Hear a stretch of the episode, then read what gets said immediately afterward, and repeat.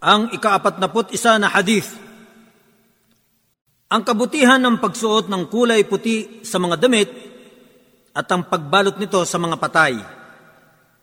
عن عبد الله بن عباس رضي الله عنهما قال قال رسول الله صلى الله عليه وسلم البسوا من ثيابكم البياض فانها من خير ثيابكم وكفنوا فيها موتاكم Si Abdullah ibn Abbas, sumakanila nawa ang kaluguran ng Allah, ay nagulat. Kanyang sinabi, ang sugo ng Allah sallallahu alaihi wasallam ay nagsabi, Magsuot kayo ng kulay puti sa inyong mga damit, sapagkat ah, ito ang pinakamainam na kulay sa inyong mga damit, at ito rin ang ipambalot ninyo sa mga patay ninyo.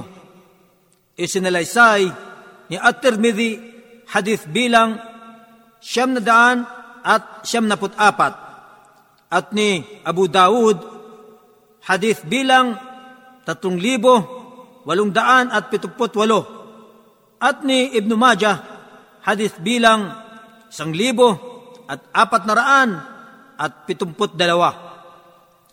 Ang tagaulat ng hadith na ito, siya si Abdullah ibn Abbas isang kilalang sahabi o kasamahan ng propeta sallallahu alaihi wasallam ang kanyang uh, palayaw ay Abul Abbas isa sa mga pantas ng mga sahaba at isa sa mga matatalinong tao sa sambayan ng Muslim at isa sa mga pinuno ng mga tagapagpaliwanag sa banal na Quran o tafsir.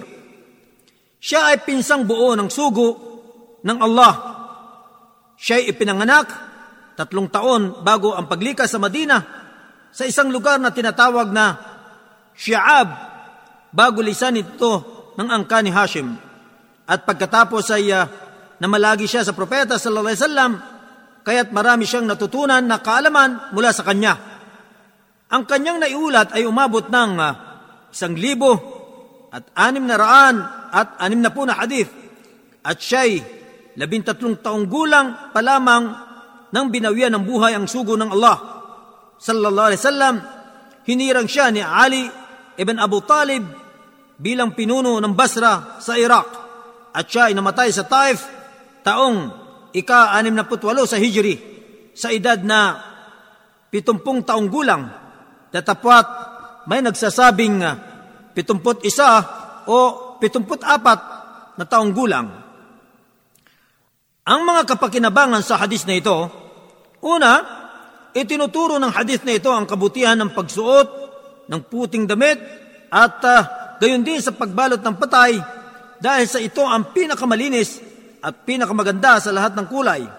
Ang kagandaan nito ay malinaw at ang kadalisayan nito ay dahil sa nakikita ng malinaw ang mantas o dumi na nakakapit dito.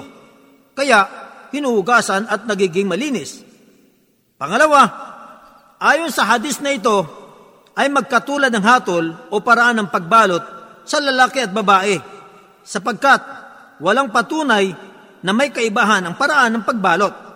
Kaya, sino man ang magsabing may kaibahan ay nangangailangan ng katibayan. Ang mga kababaihan ay katuwang ng mga kalalakihan. Kaya't anuman ang isinabatas ng Allah sa mga kalalakihan na batas Islamiko ay saklaw ang mga kababaihan. Maliban kung may patunay na hindi sila nasasaklawan ng naturang batas.